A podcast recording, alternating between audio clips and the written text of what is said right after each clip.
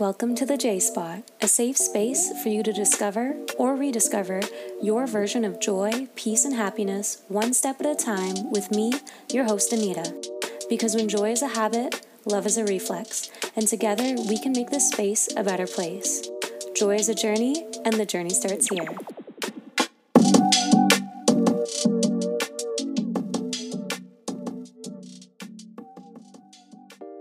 Welcome to episode 29 of the J Spot. I'm your host, Anita, and I want to ask have you ever been misunderstood before? I feel like all of us at some point or another experience talking to or interacting with another person and realizing that they simply do not see us the way that we see ourselves, and probably never will. And honestly, one of the hardest burdens to bear is being misunderstood by other people, at least for me. Because let's be real, it feels good to be seen and be loved. We all have this innate desire to be understood, and in an overwhelming world, we want to be able to share our feelings, thoughts, and perspectives with the people closest to us. Being misunderstood feels lonely. It makes communication frustrating, exhausting, and disappointing. But how we respond to being misunderstood will be the difference between spending a long chunk of time trying to correct other people's misperceptions or being free to carry on with our life no matter what others think of us feeling like nobody gets you is actually probably more normal than you may think.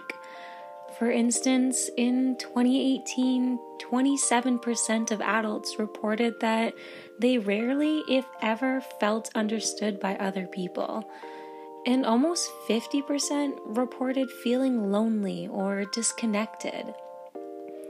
As we learned through the pandemic, social disconnection and loneliness have negative effects on our physical and mental health and can lower our quality of life. Whether those who misunderstand you are strangers or family members, you have to choose what you allow to drive your behavior your own conscience or your fear of what others may think of you. And girl, I know it's hard, but choose your conscience. She knows you best. I know tolerating the fact that others believe you are dishonest, unkind, rude, whatever. It's not easy. It takes everything in me to not try and retrace my steps and constantly explain myself so that people may see me the way I see myself. But trust me, you will never finish the race if you do that. It may seem so basic, but a huge part of feeling understood comes from getting to know yourself better. If you don't have a good understanding of yourself, it can be really difficult to know if you're being authentic with others. And you can't be fully understood if you aren't fully authentic. A lot of ways people, including myself, enjoy becoming more self aware is through personality tests and taking quizzes to learn more about our communication style and love languages. I'll link some of the popular ones in the show notes. Sometimes it's hard to see ourselves objectively, so always try sharing your results with people who are close to you to kind of get their feedback on it too.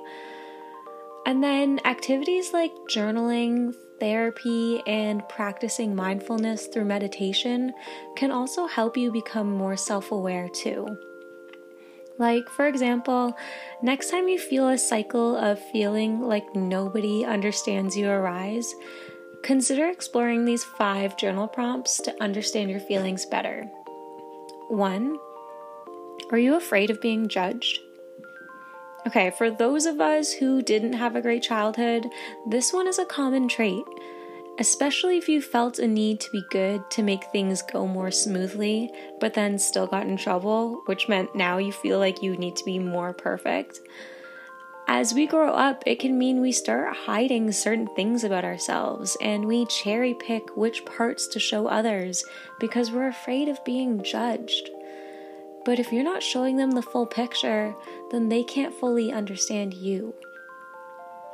Journal prompt two Are you fearful of intimacy? Have you learned that at some point in your life, that letting people get close to you means that they're probably going to abandon you? Are you someone who is unable to sit down with their own thoughts and feelings and who avoids quality time with people where you can let them get to know you deeply? Because that was me. I hated deep conversations and still don't love it. I always kept myself so busy so that I could keep myself distracted from my thoughts. But if we don't let people get to know who we are deep down, then they'll never fully understand us. Journal prompt three Do you trust others? As you can see, fear motivates how we feel and how we behave.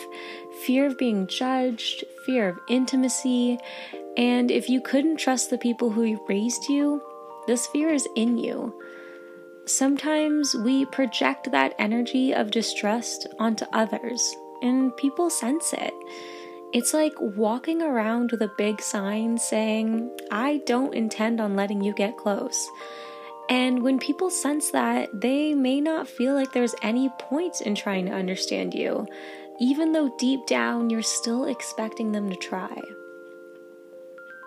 Journal prompt 4 Are you possibly codependent? This is when you rely on someone else to totally get you in order to feel better about yourself.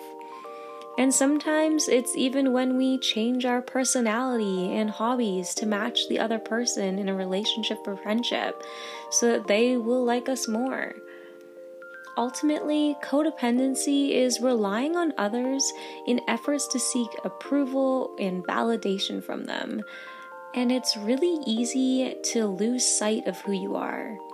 And then, if you don't know who you are, then it's really hard for anyone else to know or understand you, too.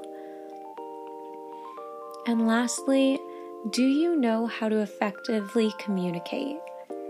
This one can be tough because sometimes we're either constantly contradicting ourselves or agreeing with things that we don't actually believe in as an urge to be polite and accepted, which gives people an entirely wrong idea about who we are. Which then, yeah, we're misunderstood because we misguided them. Another way to learn to communicate more clearly is using the I statement formula, which is super powerful when having a disagreement on something. The I statement formula is when you say, I feel blank when you blank. What I need or would like for you to do instead is blank. So, for example, I feel ignored when you come home from work and just start watching TV. What I need or would really like instead is if you came home and gave us a chance to talk about our day first. It's a really great formula for becoming more assertive without coming off as aggressive. And if you're like me and have been more passive with your communication style or even passive aggressive, it's a really great way to develop a middle ground. And yes, if you tend to be passive, this will feel oddly aggressive. But don't stress, you're just learning how to find your voice and use it. But more on that for another episode.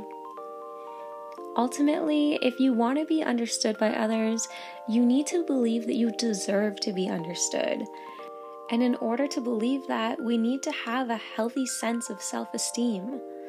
Listen to yesterday's podcast on appraising your self worth if you haven't yet.